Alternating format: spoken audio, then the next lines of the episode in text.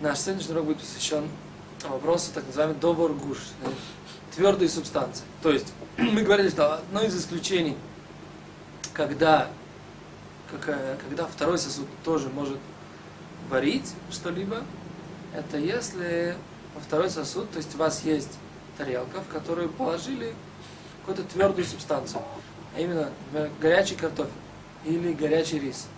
То есть это не... Еще раз вспомним, в чем идея второго сосуда.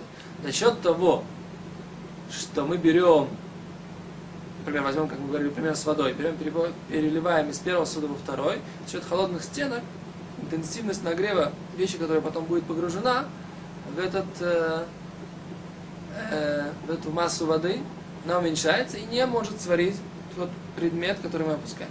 Теперь так, в ситуации, когда у нас есть твердое тело, там нет проблемы, он не опирается на эти стенки, то есть нету непосредственного обмена, по крайней мере, нужно сделать замечание, по крайней мере, центральная часть этого твердого тела, то есть, например, как известно, когда был маленьким ребенком, мама, моя мама всегда говорила, кашу начинай есть с края.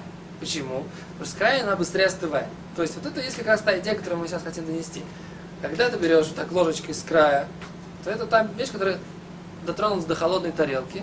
И вот в этом месте она остыла. Теперь в центре она еще сохраняет ту интенсивность тепла, которая была в, в, в кастрюле, когда она была в первом сосуде. То есть мы говорим, что вот эта вот масса с твердой субстанции, твердых тел, которые мы перенесли из э, первого сосуда во второй, несмотря на то, что они находятся во втором сосуде, они на самом деле остаются такими же горячими, как и в первом сосуде, и поэтому нельзя э, как бы положить туда, например, укроп насыпать, или, например, положить туда что-либо, что варится в первом сосуде. Теперь, это, в принципе, на самом деле неоднозначно, что это относится в, что есть такая идея, то есть, что есть такая разница между первым и вторым сосудом даже в твердых субстанциях. Это устражение. Устражение, которое проведено в э, литературе и принято как бы с ним считаться, с этим устражением. Теперь так, например, если у нас есть э, какое-то, э, то, что мы говорим, еще устражение плюс к этому устражению. То есть, например, у нас есть э, остывшие жидкие какие-то остывшие жидкости, которые уже были сварены, налить их вот в этот второй сосуд с вот этой твердой субстанцией. То есть у нас получается устражение на устражение. С одной стороны, мы устражаем, что жидкость которую сварили, она остыла, мы устражаем, что ее нельзя заново нагревать. А с другой стороны, устражение вообще, что второй сосуд варит. Э, в такой ситуации, когда в него кладут твердые субстанции, вот устражение, но устражение мы не говорим. То есть мы не скажем, что мы положим сейчас, так сказать, например, холодный какой-то соус, да, на вот эту картошку горячую, и она будет э, сварит этот соус. Нет. Мы говорим, что это устражение можно положить. Два устражения мы не говорим. Но с другой стороны, сделаем, скажем, наоборот. Если у нас есть внизу соус, да, положили на одной тарелке соус, а с другой стороны мы взяли и положили, и положили э, картошку сверху, вот, тогда нельзя. То есть получается в такой ситуации, как бы мы сначала сделали не сверху, как бы не сделали вторым сосудом, а потом мы сделали еще, еще первым сосудом, как бы помаш в состоянии первого сосуда, мы положили ее вот так. В такой ситуации мы устражаем. Теперь интересный вопрос, который, в принципе, очень часто в, бывает в еврейских кругах, есть, дают кугель. Знаете, как кугель это э, такая запеканка из э, вермишели, сладкая, с перцем. Очень интересное, как бы, иерусалимское блюдо.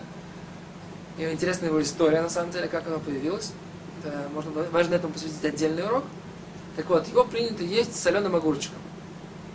Так вот, встал вопрос у, у раввинов, а можно ли положить этот соленый огурчик на этот горячий кугель?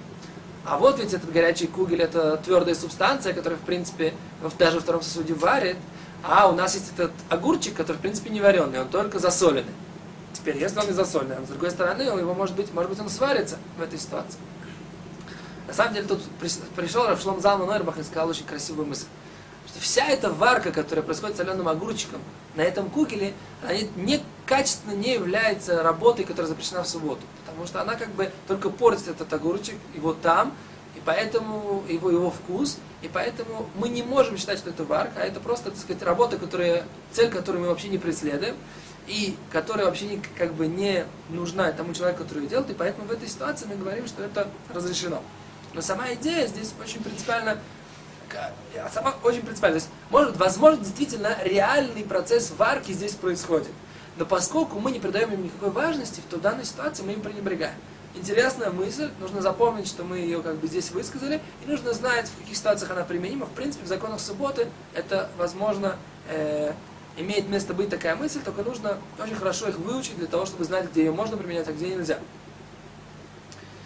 Э, теперь соль, посыпать солью, э, даже вот эту, эту горячую картошку тоже можно, потому что, в принципе, если она не, э, то есть как бы не, эта соль, она просто как бы как выпекается.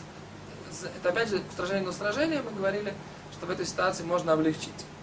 Э, это те законы, которые мы говорим по поводу теперь о дополнительная, дополнительная мысль, которую нужно сказать, что в данной ситуации там нет вопроса разницы между вторым и третьим сосудом. То есть все время, пока мы переносим эту твердую субстанцию из сосуда в сосуд, и она сохраняет свою температуру, в том-то и дело, что поскольку она не касается, не касается вот этого вот стенок, и стенки на нее не влияют, за счет этого интенсивность тепла не теряется. На этом закончим этот урок.